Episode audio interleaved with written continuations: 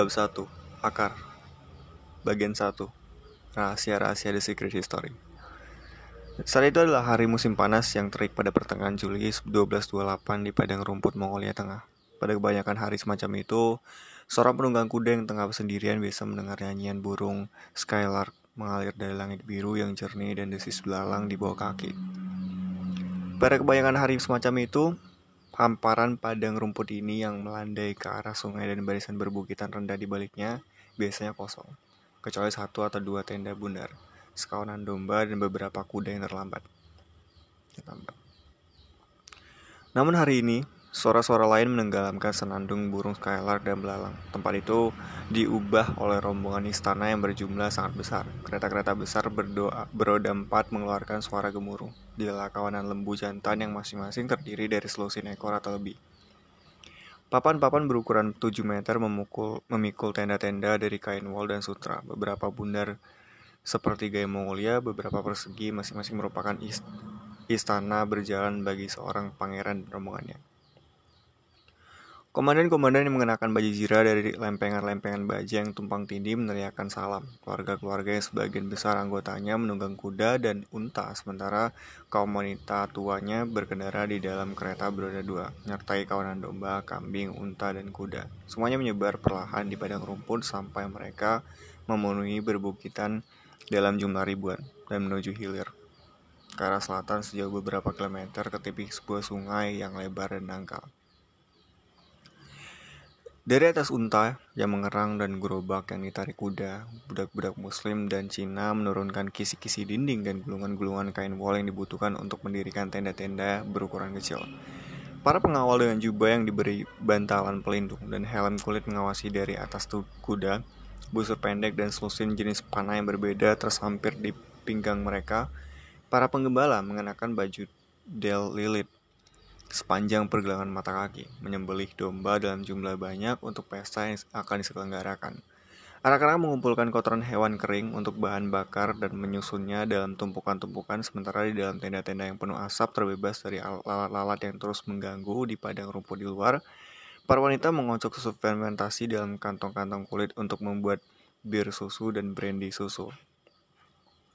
Sudah pernah ada beberapa pertemuan dalam ukuran seperti ini sebelumnya, namun tidak pernah sepenting ini. Setelah bertempur selama dua dasawarsa, saat ini bangsa Mongolia merupakan pemenang dari operasi-operasi militer di Asia Tengah, Rusia Selatan, dan Cina Barat.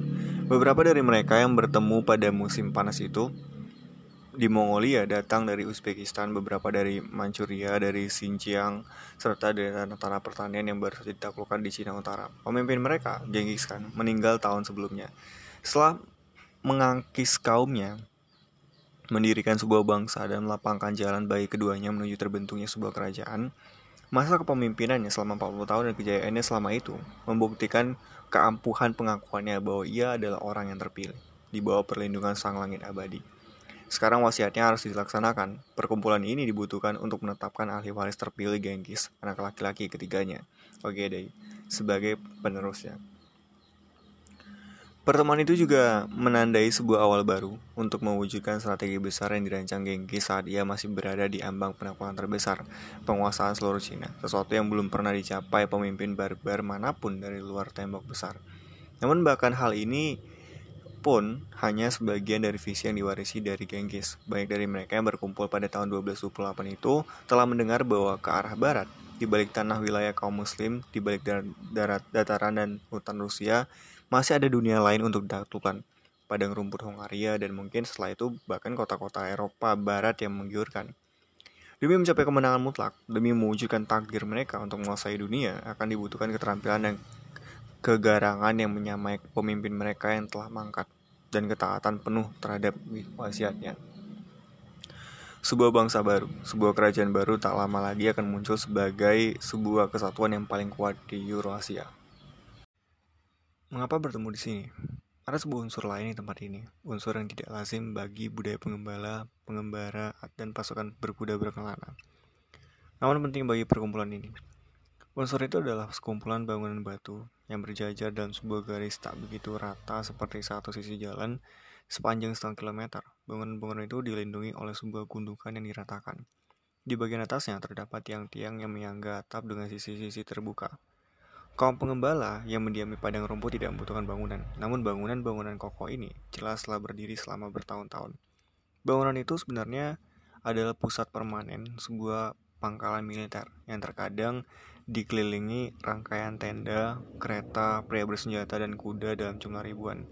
Pavilion di atas gundukan tadi memiliki tiga fungsi, sebagai panggung pemeriksaan pasukan, pusat pertemuan, dan kuil pemujaan. Tempat itu asalnya bernama Aurak, merupakan ibu kota tetap pertama bangsa Mongol didirikan saat mereka mulai mengimpikan kesatuan dan penaklukan. Suatu ketika di abad ke-12, tempat itu dipilih karena lokasinya yang strategis menjadi rute menuju pergunungan sebelah utara yang merupakan rahim suku itu, namun juga melihat ke arah selatan, arah menguntungkan ke mana orang-orang Mongol menghadapkan tenda mereka. Tempat itu juga memberikan keuntungan berupa air mujarab dari mata air kuno di dekatnya. Aurak adalah kata Mongol kuno yang berarti sumber ke arah selatan. 600 km dari sungai. Terdapat hamparan padang rumput terbuka yang berangsur-angsur berganti menjadi padang gurun gobi yang berkerikil. Sebuah jalan bebas hambatan yang luas bagi mereka yang siap menyeberanginya. Kemudian Sungai Kuning. Rintangan terakhir sebelum mencapai sumber kekayaan sekaligus bahaya itu, Cina. Dari Aurak Bangsa Mongol dapat menyerang, mengumpulkan bala bantuan, menaklukkan, dan jika perlu melarikan diri ke dalam perlindungan gunung kampung halaman mereka. Meski Aurak sejak dulu sudah telah dikenal oleh orang-orang Mongol sendiri, hanya sedikit pihak luar yang pernah mendengar tentangnya. Tempat itu nyaris tidak pernah disinggung dalam sejarah karena segera ditinggalkan setelah perkumpulan ini terjadi. Genghis telah memerintahkan pembangunan ibu kota baru lebih jauh ke barat-barat, di sebuah tempat yang lebih sesuai untuk menguasai kerajaan yang makin luas. Segera tempat itu akan dikenal sebagai Karakorum, dan kemunculannya di pertengahan abad ke-13 akan mengakibatkan aura runtuh dan menghilang dari sejarah, jika tidak dari ingatan rakyat. Seiring abad demi abad, bahkan nama aslinya pun hilang saat kata Mongol kuno aurak tak lagi digunakan. Etimologi populer menggunakan sesuatu yang terdengar mirip dan memiliki konotasi yang sama. Afraga, yang berarti besar dan juara, istilah yang diberikan kepada pegulat tingkat atas. Ortografi Mongolia memang tidak terlalu jelas. Ra di bagian tengah bisa saja dibalik. Pada peta, jika tempat itu bahkan dicantumkan, Anda akan melihat dengan dua ejaan tadi, Afraga Afarga, Afraga. Keduanya tidak menggambarkan pelafalan yang dengan benar, Afrak, karena huruf A yang terakhir merupakan tambahan yang bersifat historis. Mari kita gunakan Afraga. Dengan bergulirnya abad demi abad, Bebatuan Afraga terbenam dalam tanah, dan tempat itu menjadi semacam kamelot bangsa Mongol, sebuah tempat berlegenda tanpa bukti nyata. Namun pada 1992, sebuah tim arkeolog yang didanai Jepang tiba dengan radar yang mampu menembus tanah. Proyek itu proyek tiga sungai, diberi nama sesuai dengan tiga sungai yang mengaliri pegunungan Kenti, bertujuan, bertujuan mencari makam Genghis. Proyek tersebut gagal, namun para anggotanya membuat banyak temuan penting dan banyak pengakuan beberapa di antaranya cukup menghebohkan dan saling bertentangan, yang akan kita singgung lagi nanti. Dengan menggunakan radar mereka untuk memeriksa lusinan gundukan Afraga yang penuh teka-teki, tim Tiga Sungai merekam gema yang menunjukkan adanya parit dan sisa-sisa dinding. Laporan yang mereka hasilkan tidak mendalam dan penggalian dilakukan menghasilkan tak lebih dari sebuah lubang yang menyingkap beberapa karya batu yang tidak bisa diperkirakan usianya. Namun demikian, hal ini merupakan bukti nyata pertama bahwa Afraga dulu pernah merupakan suatu kenyataan. Pertemuan di Afraga pada 1228 menandai lebih dari sekedar titik balik strategis dan politik. Peristiwa itu merupakan sebuah inspirasi. Bangsa Mongol tahu mereka sedang berada di tengah peristiwa-peristiwa besar. Saat itu mereka sudah menjadi bangsa yang lebih hebat dari sebelumnya. Lebih hebat dari bangsa mana pun yang pernah mereka temui kecuali bangsa Cina. Dan mereka bertekad sepenuh hati untuk merentangkan perbatasan mereka jauh lebih luas dan lebih luas lagi. Bagaimana perubahan ajaib ini bisa terjadi? Banyak dari mereka yang sekarang bertemu di Afraga telah mendampingi Genghis sejak awal penaklukan-penaklukannya. Dan beberapa yang paling tua dari mereka sudah mengenalnya saat ia masih kanak-kanak, 60 tahun sebelumnya. Bersama-sama sebagai suatu ingatan kolektif, mereka pasti dapat menjelaskan perubahan ini kepada diri mereka sendiri dan generasi-generasi mendatang. Dan hal ini merupakan kesempatan yang sempurna karena di antara para pangeran, perwira, pengawal, dan anggota keluarga hadir pula mereka yang bertugas menghibur kumpulan orang dengan dongeng-dongeng yang di diambil dari legenda dan sejarah. Seperti semua masyarakat yang tergant yang bergantung pada komunikasi mulut ke mulut, bangsa Mongol memiliki penyanyi jalanan, penyair, dan pendongeng yang hilir mudik di antara perkemahan-perkemahan padang rumput dan istana-istana tenda. Mereka bahkan menjadi topik dalam dongeng mereka sendiri. Asal mula dongeng di kalangan bangsa Mongol. Dahulu kala, sebuah wabah penyakit menimpa bangsa Mongol. Mereka yang sehat melarikan diri, meninggalkan mereka yang sakit. Seraya berkata, biarkan takdir memutuskan apakah mereka akan hidup atau mati. Di antara mereka yang sakit, terdapat seorang pemuda bernama Tarfa. Rohnya meninggalkan raganya dan mendatangi tempat kematian. Penguasa tempat itu berkata pada Tarfa, Kenapa kau meninggalkan ragamu saat masih hidup? Aku tidak menunggu memanggilku, jawab Tarva. Aku hanya datang, tersentuh oleh kesiapannya udah untuk patuh. Sang Han dunia bawah bawah itu berkata, Waktumu belum tiba, kau harus kembali. Tapi kau boleh mengambil apa pun yang kau kehendaki dari sini. Tarva melihat ke sekeliling dan melihat semua keriangan dan bakat duniawi, seperti kekayaan, kebahagiaan, tawa, keberuntungan, musik, tari. Beri aku seni mendongeng, katanya. Karena tahu dongeng dapat merangkum semua bentuk kegembiraan lain. Jadilah ia kembali pada raganya dan mendapati burung-burung gagak telah mematuki matanya. Karena ia tidak dapat melawan perintah sang Han dunia bawah, ia masuk kembali ke dalam raganya dan tetap hidup buta.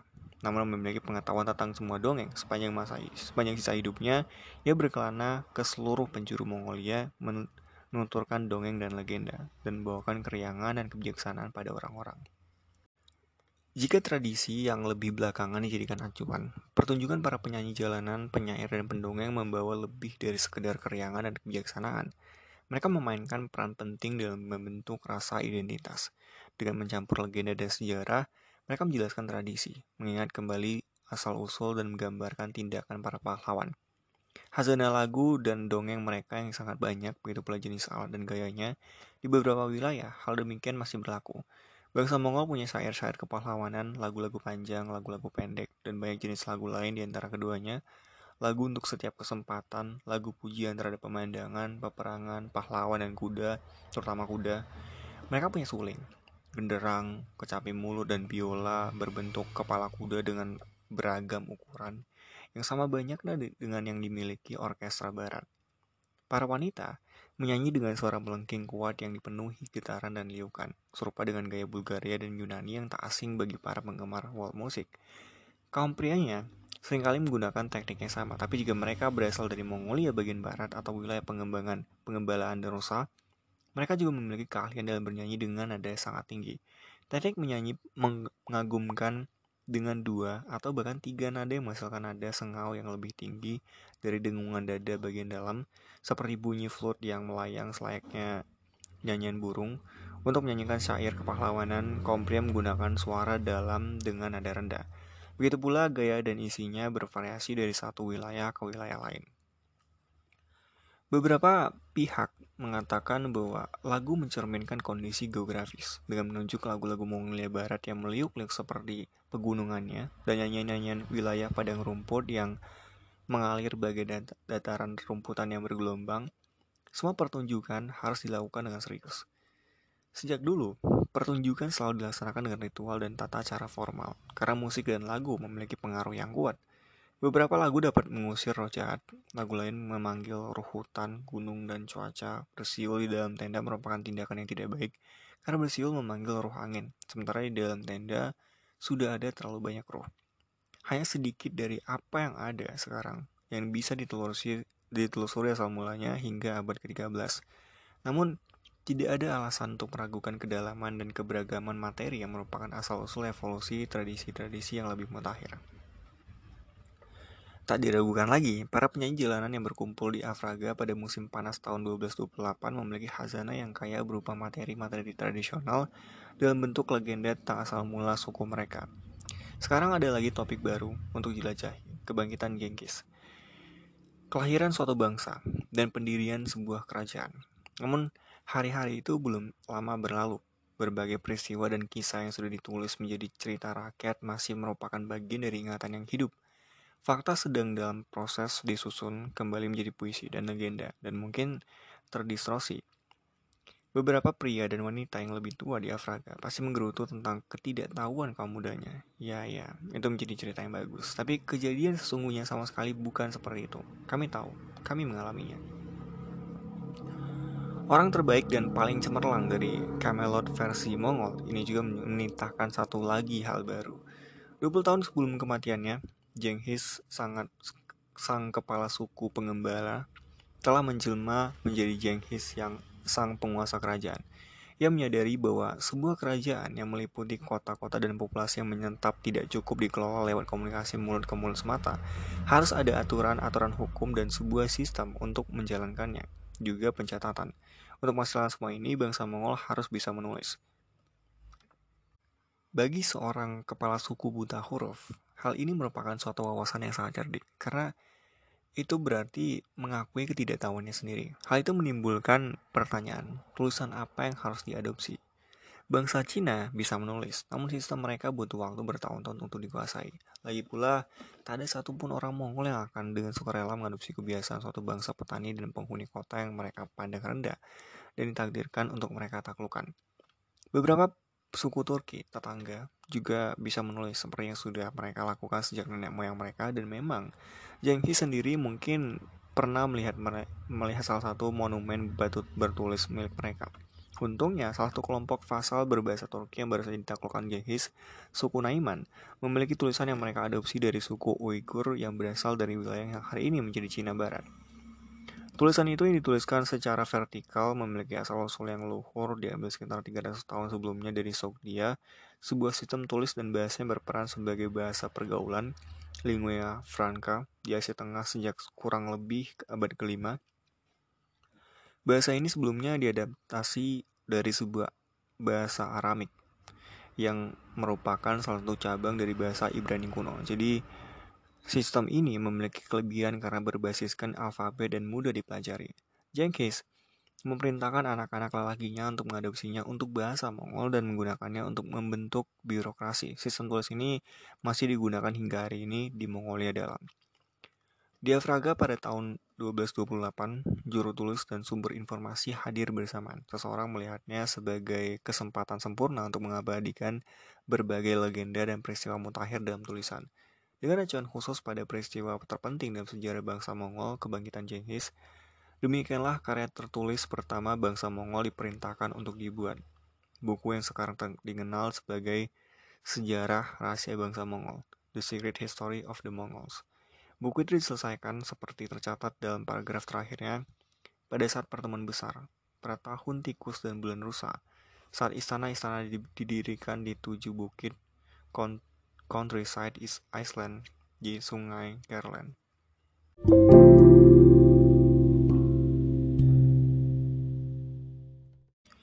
Herlen Khanti Kedua nama ini bukan nama yang akrab di luar Mongolia. Anda dapat melihat sungai dan pegunungan itu dalam penerbangan dari Beijing, melintasi Gunung Gobi menuju Mongolia.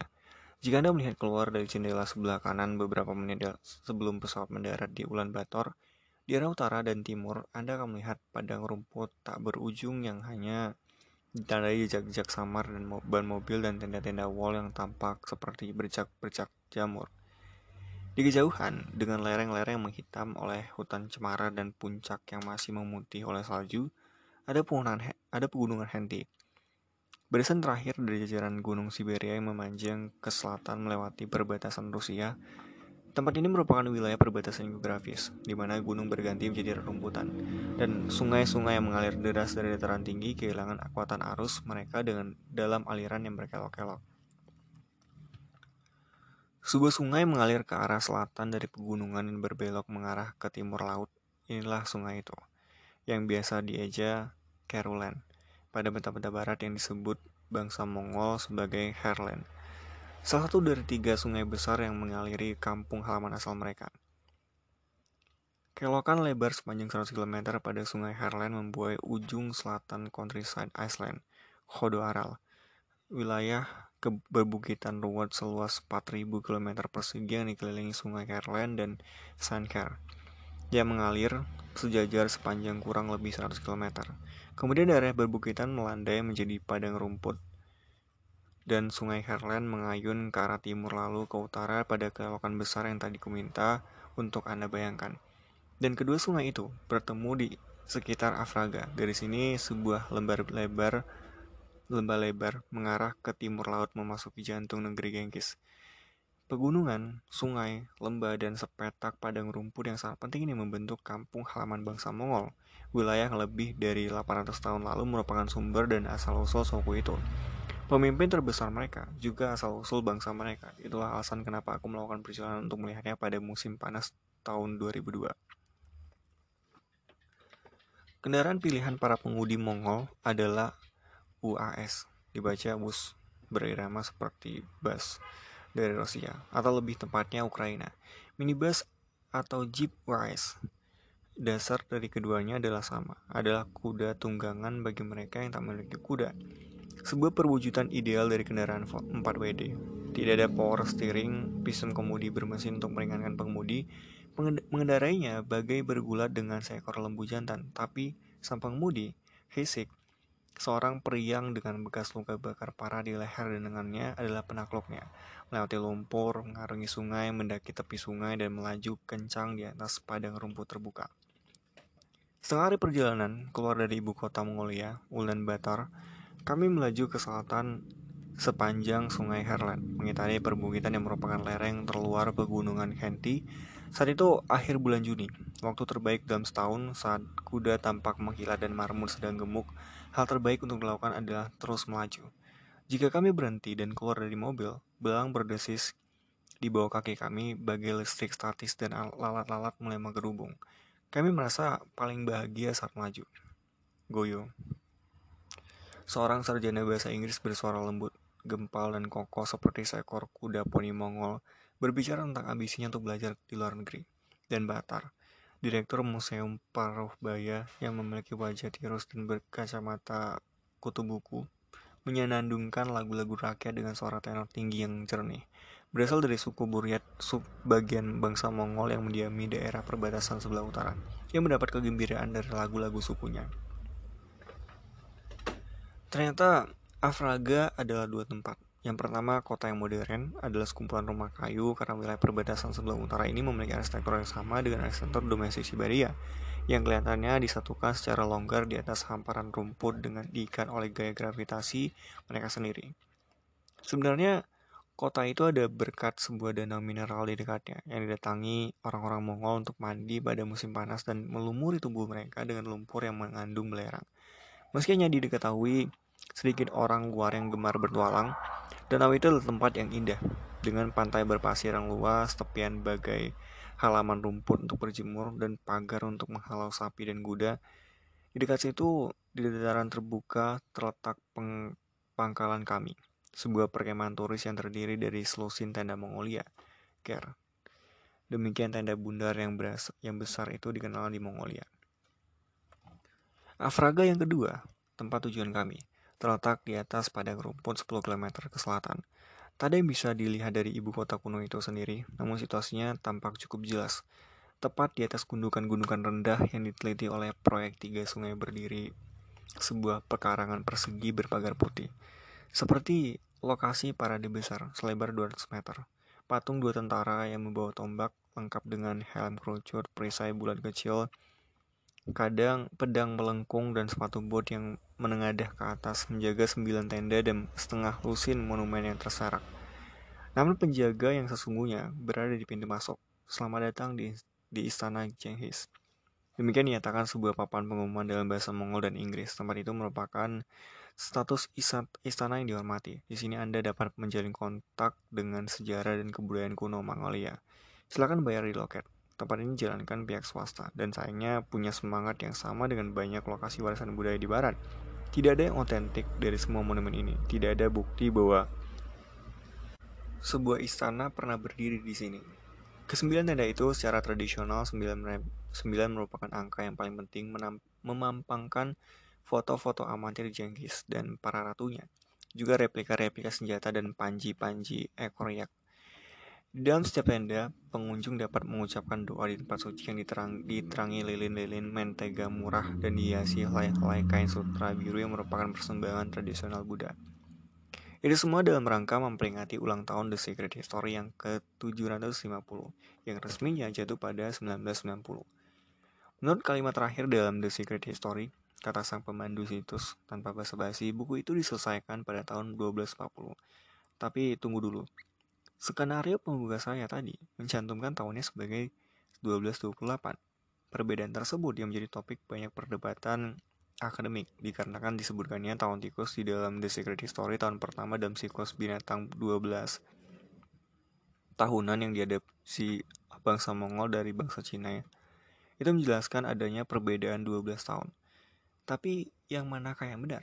Salah satu dari kedua tahun itu atau malah tahun tikus lain yang lebih belakangan Perdebatannya berkisar pada kenyataan bahwa The Secret History mengulas masa kepemimpinan OGD, tapi tidak menyebutkan kematiannya pada 1241.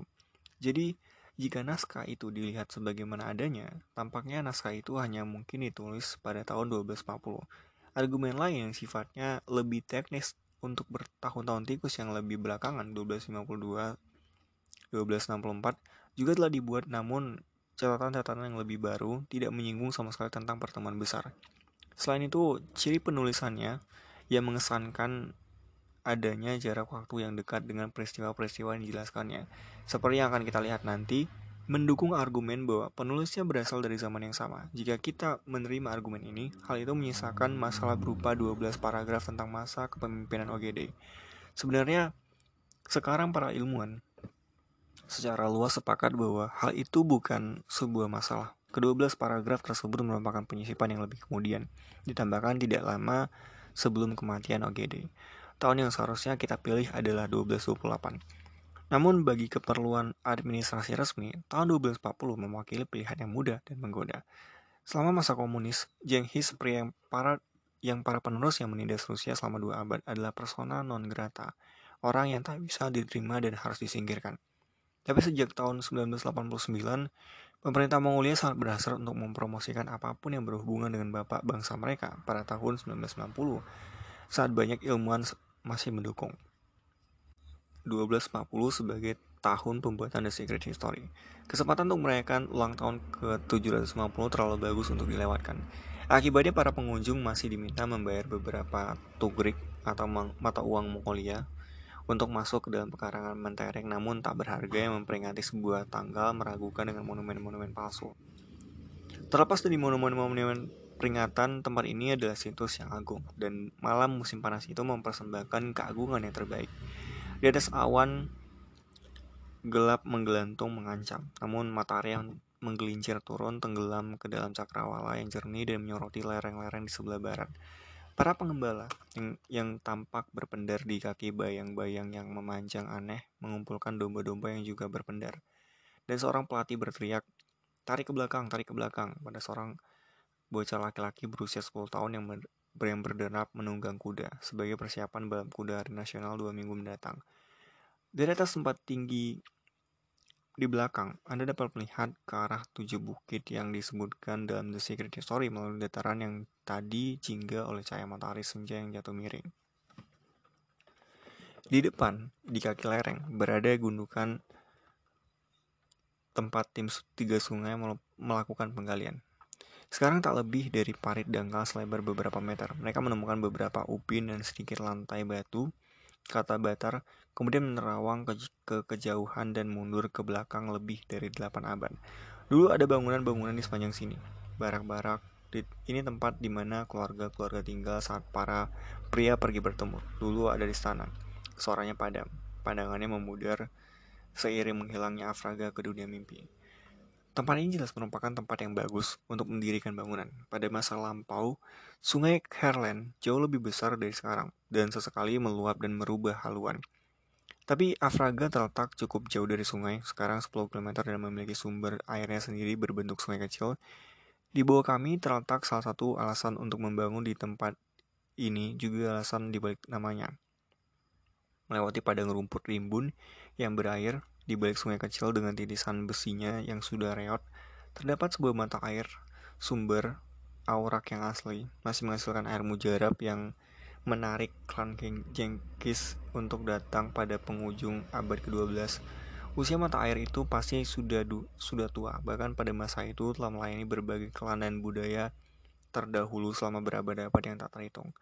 Kami berbaris, turun melewati sekawanan kuda, berjalan terhuyung-huyung dari satu rumpun rumput ke rumpun lain menuju titian, bes, titian besi.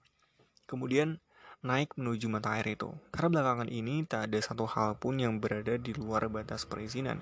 Mata air itu juga telah dimiliki swasta, sebuah pagar sementara mengelilingi gubuk kayu kecil yang dipasangi atap bergaya Cina. Sebuah papan pengumuman menjelaskan manfaat dan pentingnya mata air itu. Jenghis pernah minum di sini. Airnya banyak mengandung ini dan itu dan berasal dari kedalaman 100 meter di bawah tanah. Airnya bagus untuk jiwa dan naga. Airnya menyembuhkan 12 jenis penyakit perut termasuk kanker, juga bagus untuk keluhan hati dan pengaruh minuman keras dan karenanya disukai oleh OGD yang terkenal sebagai peminum berat tapi sepertinya tidak cukup disukainya. Ia mabuk-mabukan hingga tewas. Aku tidak yakin sama sekali tentang cairan ajaib ini. Ada genangan-genangan gelap cairan itu. Tertutupi lumut dan menggelegak pelan mengeluarkan bau yang mengingatkanku pada sesuatu yang terlalu jauh untuk dapat kubayangkan. Di dalam gubuk, sepotong pipa plastik keluar dari keran, batar menariknya, dan air menguncur keluar dalam semburan-semburan yang tersendat-sendat sesuai variasi tekanan yang teratur jauh di bawah kaki kami. Aku minum dan aku minum dan meringis. Sekarang ingatan itu datang kembali padaku, telur busuk, belerang, bau lumpur rawa, Norfolk saat surut. Jika Anda mengalami pengaruh minuman keras setelah mabuk seperti OGD, Anda tidak akan menyadarinya. Tapi, aku mendapat kesan aku baru saja menelan dosis sulfur untuk seumur hidup. Mungkin mata air ini memang alasan kenapa Genghis datang ke sini. Tapi bagiku, ini alasan yang bagus untuk memerintahkan didirikannya ibu kota baru. Batar mengusulkan agar kami mengunjungi seorang teman, seorang kepala kota setempat, yang mungkin tahu lebih banyak tentang Afraga. Sulsel Tayar adalah pria berusia 40 tahunan dengan kewibawaan tenang yang berakar pada kebanggaan bahwa sekolahnya terletak tepat di sebelah ibu kota Mongolia yang pertama. Kau katakan pada anak-anak mereka dapat pergi menggali dan membuat temuan penting saat mereka besar nanti. Kami duduk di senja yang panjang pada pertengahan musim panas di luar rumah kayu bertingkat satu miliknya sembari menggerogoti dadi keras yang mau dibawakan oleh putri remajanya. Itu tahu lebih banyak dari kebanyakan orang apa yang membuat tempat itu begitu menarik sebagai pangkalan. Bukan air mineralnya saja yang membuat orang datang kemari. Ini adalah wilayah yang kaya akan besi. Kau dapat melihatnya pada batu batu merah itu. Ini tempat yang bagus untuk membuat senjata, juga tempat yang bagus untuk melatih kuda karena musim dinginnya tidak terlampau dingin dan padang rumputnya bagus. Kami terkenal dengan kuda-kuda kami. Kuda-kuda dibawa ke sini dari seluruh penjuru Mongolia untuk dikembangbiakan secara silang. Sudah seperti itu sejak dulu. Jadi klan Jenghis bukan yang pertama datang ke sini. Orang-orang sudah datang kemari sejak masa bangsa Hun. Kau tahu tentang pemakaman itu? Ternyata yang ia maksud adalah sebuah tanah kuburan kuno. Waktu tempuh ke sana kurang lebih satu jam, terletak di perbukitan di lereng pegunungan yang akan mengantar kami ke sana esok hari. Jadi keesokan paginya satu tokoh baru masuk ke dalam cerita ini, Marmut. Ekspedisi seperti ini juga merupakan sebuah alasan untuk hal lain, untuk ngobrol, berkuda, makan atau minum atau sebanyak mungkin dari semua hal itu. Kami akan butuh makan siang. Marmut sedang gemuk-gemuknya karena melahap biji rumput. Yang kami butuhkan hanya seorang pemburu untuk memenuhi kebutuhan kami dalam berjalan ke tanah pemakaman.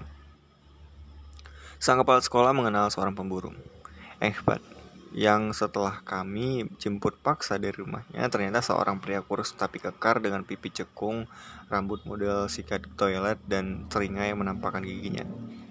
Menurut Goyo, ia kelihatan seperti marmut, yang merupakan pertanda baik, tapi Ehbat sang pemburu tidak punya pasang sepasang peralatan pokok, senapan dan amunisi.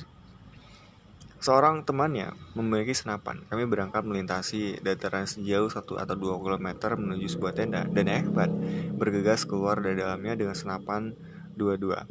Tinggal amunisinya. Kami bergegas kembali ke kota menuju seorang teman dan setelah itu siap berangkat. Marmur punya tempat khusus dalam budaya Mongol sebagai sumber makanan maupun bahaya. Marmut dan kutunya mengandung basil yang menyebabkan wabah penyakit pes, dan beberapa sejarawan menunjuk, menunjuknya sebagai sumber utama kematian hitam yang dibawa ke Eropa oleh bangsa Mongol yang tengah berjaya sepanjang rute perdagangan mereka di awal abad ke-14.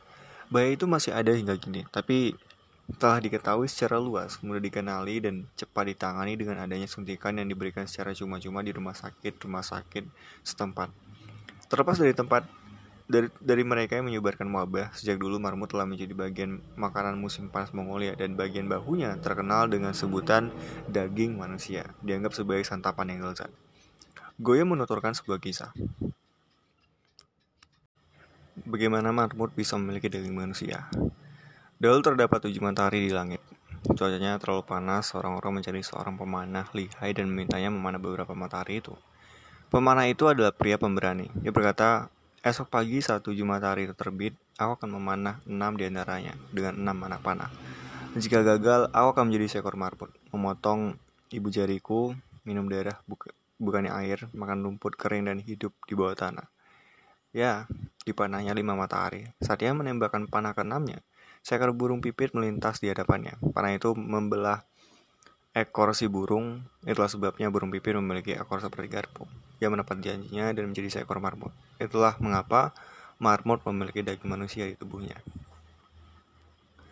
Marmut dikenal memiliki rasa ingin tahu, sifat yang sejak dulu membuat para pemburu marmut menikmati kemakmuran. Marmut terhipnotis oleh apa pun yang berwarna putih. Mengibarkan kain atau bulu berwarna putih membuat marmut terkesima dan menjadikannya mangsa empuk.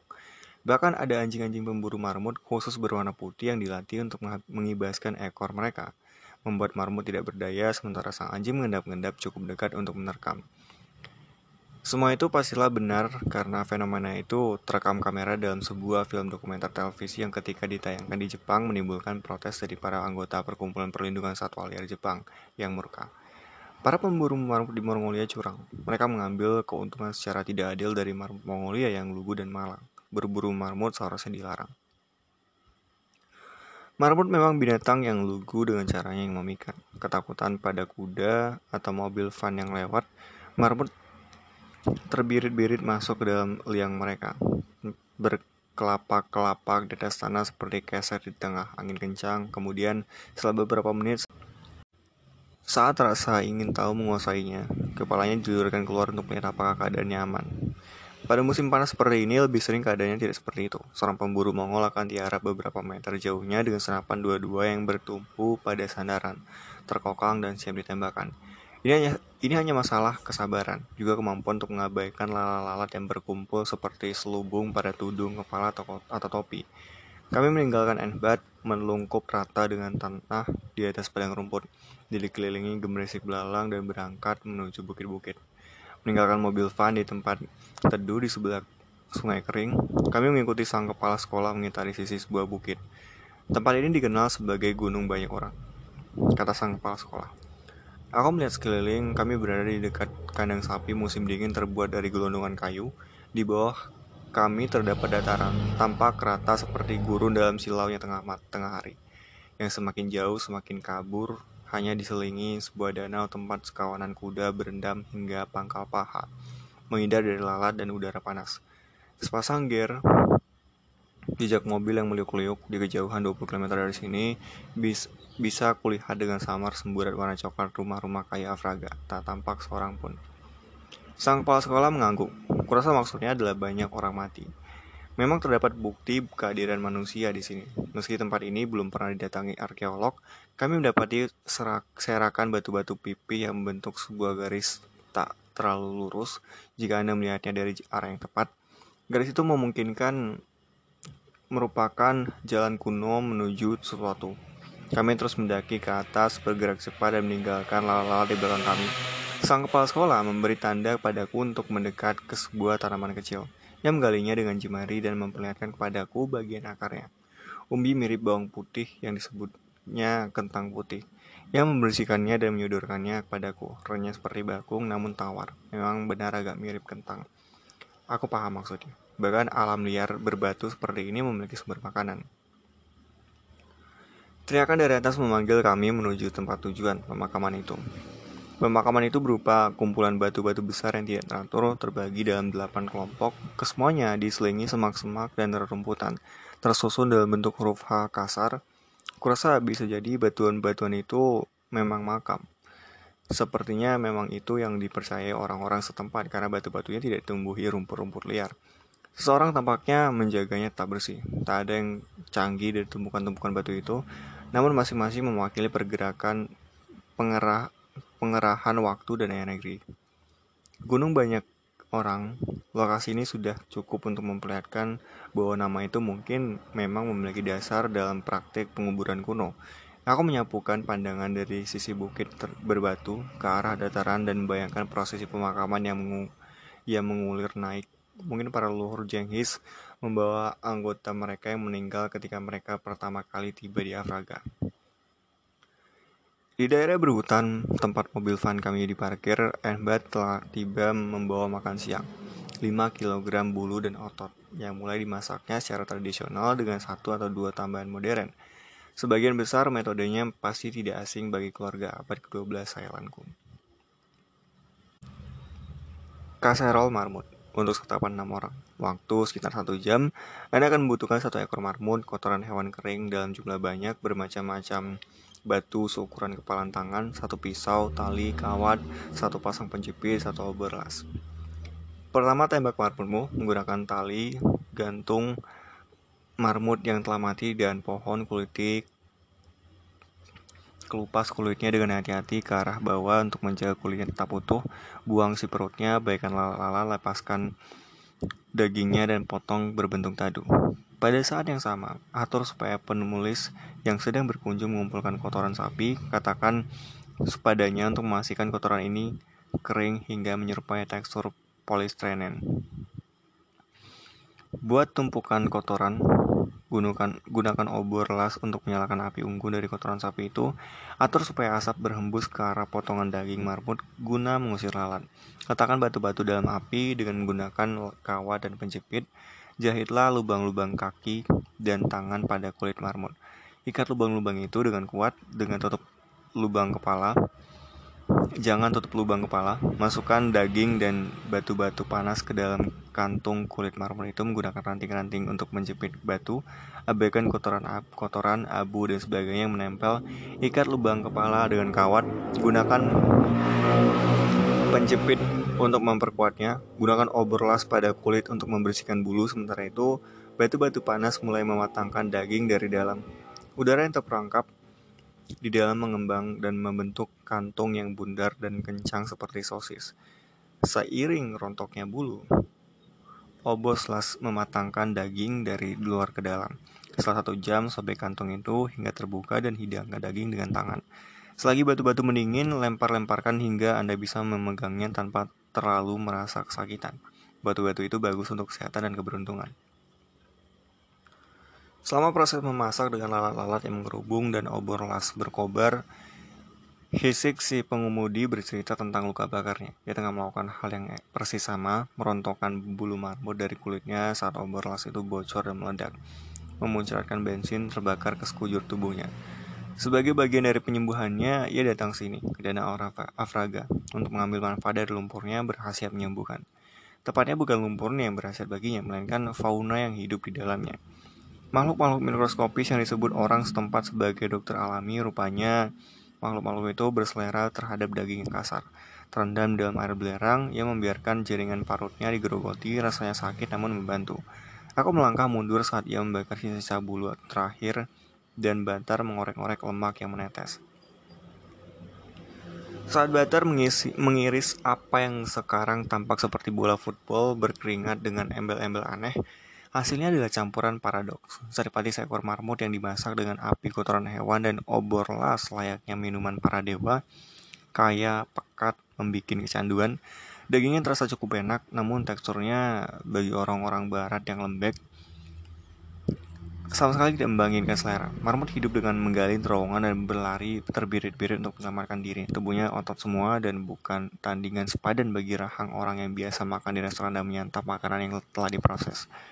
Bagi orang lain yang punya gigi putih kuat yang sepertinya merupakan ciri khas keturunan pedesaan Mongolia, Pengalaman itu merupakan penggembiraan murni, terutama dengan adanya vodka Jenghis yang menemani kami. Sang kepala sekolah memungut sesuatu berbentuk anggur, kantong empedu marmut, dan menelannya sembari tersenyum girang. Sementara aku menarik sisa potongan daging dari sela-sela gigiku, sisa daging marmut lenyap, kulit dan semuanya dalam selubung vodka dan asap kotoran. Saat kami kembali berada dalam mobil van yang panas sebagai oven dan dipenuhi lalat, Banter berdahem dan mulai menyanyikan lagu rakyat Buria dengan suara tenornya yang jernih melengking. Dengan semua jendela terbuka dan angin mengusir semua lalat pergi, ia bernyanyi untuk kami sepanjang perjalanan kembali ke Afraga. Burung tekukur memanggilku, dan aku datang padamu, kekasihku, di antara kampung halamanku, sungaiku, gunungku.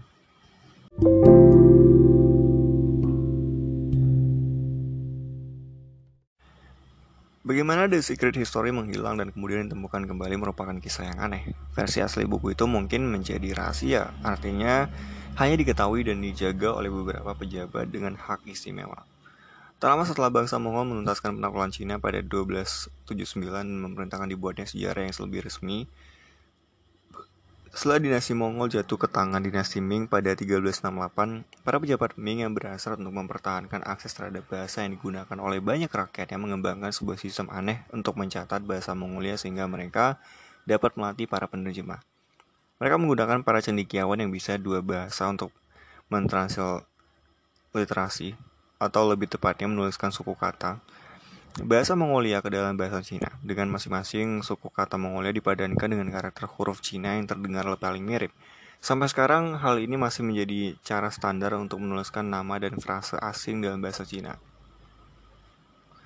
Namun bahasa Cina memiliki keterbatasan. Setiap karakter huruf dan suku kata harus dimulai dengan sebuah huruf mati dan diakhiri su sebuah huruf hidup atau huruf N dalam transliterasi hasilnya adalah tiruan kasar dari translasinya. Ibu kota Mongolia dalam Hot Hohot yang dibentuk dari dua kata Mongol Hohot yang berarti kota biru menjadi serangkaian suku kata Ho He Haute yang masing-masing memiliki maknanya sendiri namun secara bersama-sama tidak memiliki arti memberitahu para pembaca Cina bahwa nama itu merupakan nama asing. Amerika menjadi Meiguo, Los Angeles menjadi Log Sangge, Paris menjadi Pali, Genghis Khan menjadi Cheong Chi Suhan. Anda dapat membayangkan apa yang terjadi terhadap bahasa Mongol dalam versi The Secret History yang telah dicinakan menurut cara di atas dengan cara menyusun ulang sebuah Soliloquy terkenal suku kata demi suku kata ke dalam bahasa Prancis yang tidak bermakna. Tubile orne hote tubile, so tiser quohos yuen coesere tise noble air insere meindes tu suos pare. Orang Cina yang membaca transliterasi dari The Secret History akan terdengar seolah ia tengah berbicara bahasa Mongolia dengan logat Cina yang sangat buruk karena hasilnya tidak memiliki arti dalam bahasa Cina. Pedoman kasar mengenai artinya ditambahkan di samping tiap baris vertikal.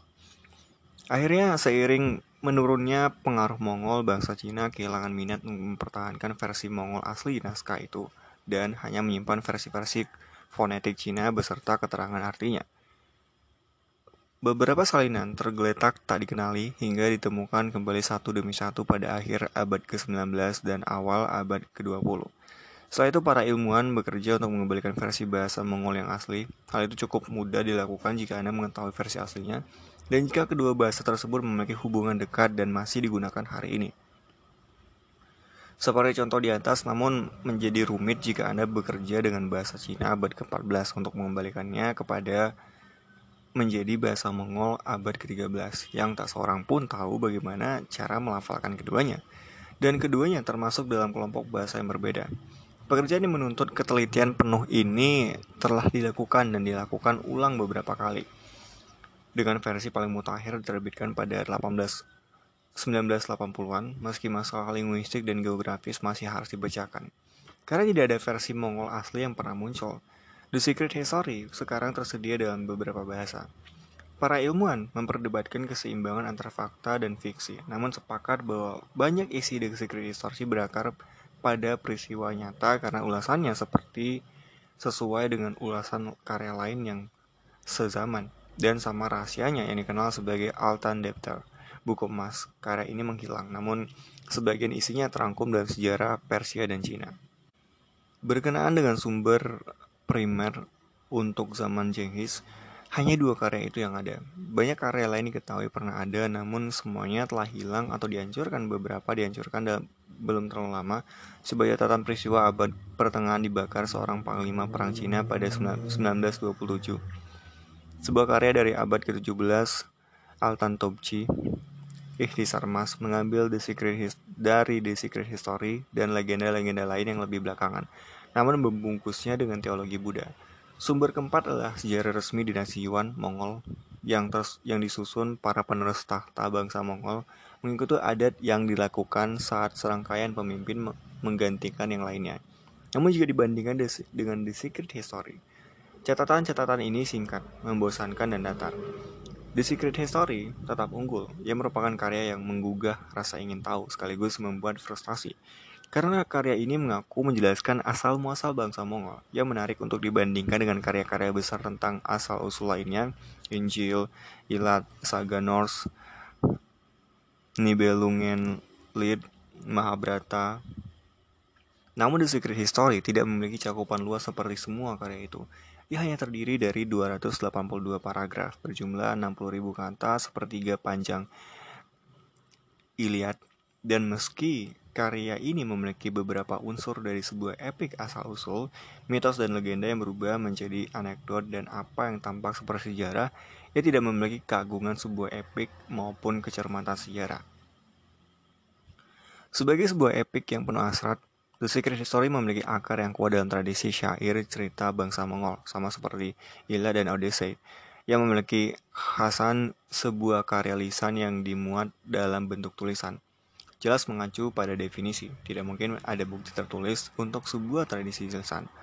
Namun tugas Homer pada ilmuwan mengajukan sebuah teori yang dapat memberikan model untuk penciptaan The Secret History setelah perang Troy pada sekitar 1250 sebelum Masehi Para penyanyi jalanan Yunani melancong dari istana ke istana dan dari pasar ke pasar memintal dongeng-dongeng tentang pahlawan dan peristiwa yang menggambarkan asal mula masyarakat Yunani. Menceritakan pada mereka siapa diri mereka dan mengapa mereka berperilaku seperti yang mereka lakukan. Setelah penuturan dongeng ini berlangsung selama kurang lebih 500 tahun, Homer mengat menyatukan beberapa dongeng menjadi sebuah kesatuan artistik tepat pada saat bangsa Yunani mengadopsi tulisan Poenisia. Begitu ditulis, dongeng-dongeng tersebut membeku sebuah bunga rampai lisan berubah menjadi dua karya sastra yang utuh. Proses pencatatan nyanyian menjadi tulisan tidak sepenuhnya berupa dugaan. Sebuah tradisi penyanyi perjalanan di kalangan bangsa Balkan bertahan selama dua milenium hingga tahun 1930-an. Saat antropolog dan etnomusikolog Milman Perry merekam mereka di kedai-kedai kopi Serbia, Bosnia, dan Herzegovina. Seperti dikatakan muridnya Albert Lord dalam The Singer of Tales, Perry mendapati bahwa para penyanyi itu yang meneruskan lagu dari generasi ke generasi mempunyai kemampuan mengagumkan. Ini bukan sekedar soal mengingat teks dalam jumlah besar untuk diturunkan kembali, melainkan bagaimana menjadikan setiap pertunjukan sebuah improvisasi. Dalam pertunjukan, seorang penyanyi mendasarkan setiap lagu pada tema dan formula tradisional yang membentuk 25-30% dari teks. Sisanya timbul dari hasil menggabungkan kembali, pemangkasan, dan pemanjangan yang dilakukannya sebagai respon terhadap penonton, sembari terus menyelaraskan lagu ke dalam bentuk syair yang sama. Sesuatu seperti ini mungkin terjadi di Mongolia dan Cina selama tahun-tahun sebelum penulisan The Secret History. Sangat mungkin bahwa pada awal abad pertengahan penyanyi-penyanyi jalanan Mongol seperti para penyanyi para Prahomar berperan sebagai bank ingatan nasional, memasukkan berbagai peristiwa dan tokoh ke dalam bentuk-bentuk syair tradisional, menyanyikan lagu mereka diiringi alat musik gesek sederhana, bentuk kuno dari biola kepa kepala kuda pada zaman sekarang. Pada 1220-an, saat kerajaan Mongol masih berjaya, para penyair sejarawan ini pasti sudah memulai tugas yang tak direncanakan untuk memotret apa yang telah terjadi dan apa yang masih terjadi dalam bentuk syair. Jika diberi waktu, mereka mungkin telah memintal kain puitis sekaya tradisi yang jadi sumber karya Homer, yang dan sesosok Homer versi Mongolia mungkin sudah melakukan hal yang sama hebatnya. Namun proses penciptaan tersebut dengan pengandaian proses itu telah dimulai diperpendek oleh memper, diperkenalkannya bahasa tulis. Dalam kasus Homer, bahasa tulis mencatat syair lisan yang sudah matang. Dalam kasus The Secret History, kita diberi materi puisi yang masih kasar. Tanda-tanda bentuk tulisan hanya terli banyak terlibat. Banyak bagian dari naskahnya berbentuk syair dengan kata-kata pertama dari setiap baris mengulangi satu sama lain dalam bentuk irama versi Mongol. Selain itu ada banyak frase yang diulang-ulang chat frase sarana yang lazim digunakan dalam tradisi lisan untuk menjangkarkan cerita. Anak-anak yang dihadirkan untuk kemasyuran memiliki api dalam mata mereka. Orang-orang yang dibunuh tertiup dalam angin seperti abu. Anekdot-anekdotnya segamblang bagian mana pun dalam Odyssey.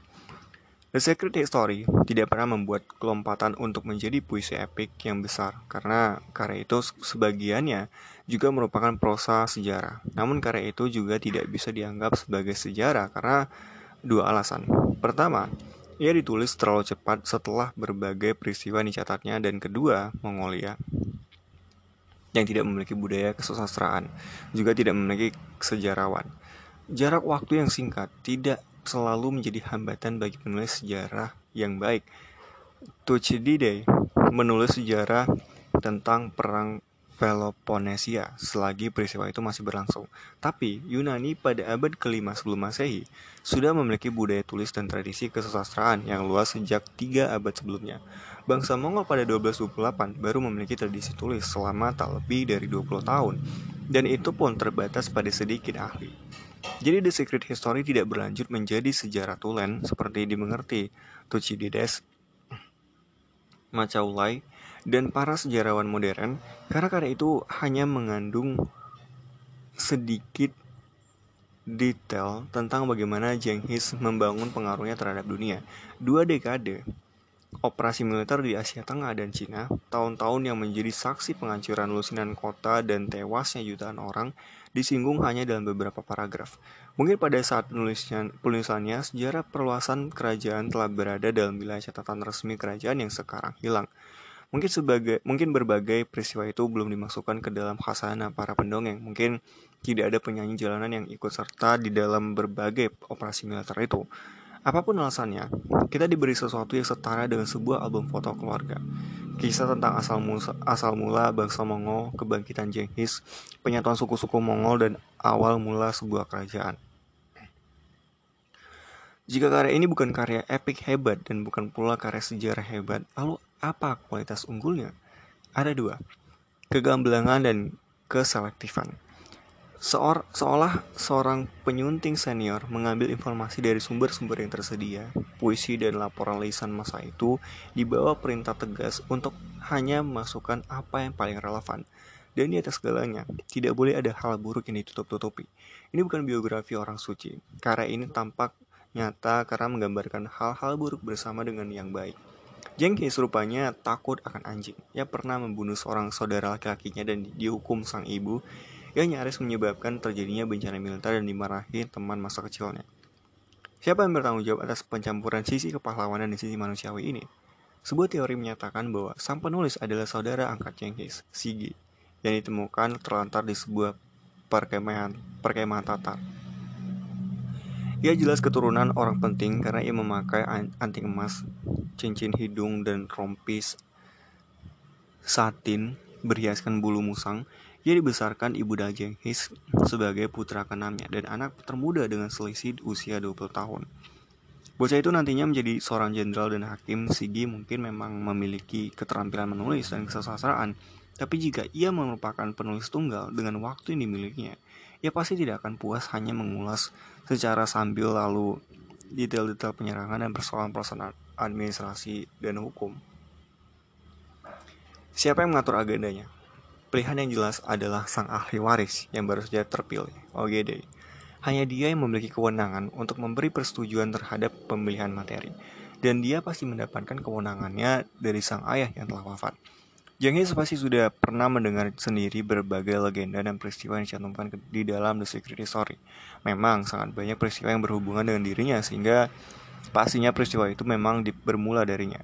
Ia adalah seorang realis Ia tahu kebangkitannya menuju kekuasaan bergantung pada pilihan-pilihan yang ia buat dalam politik, pertemanan, dan strategi.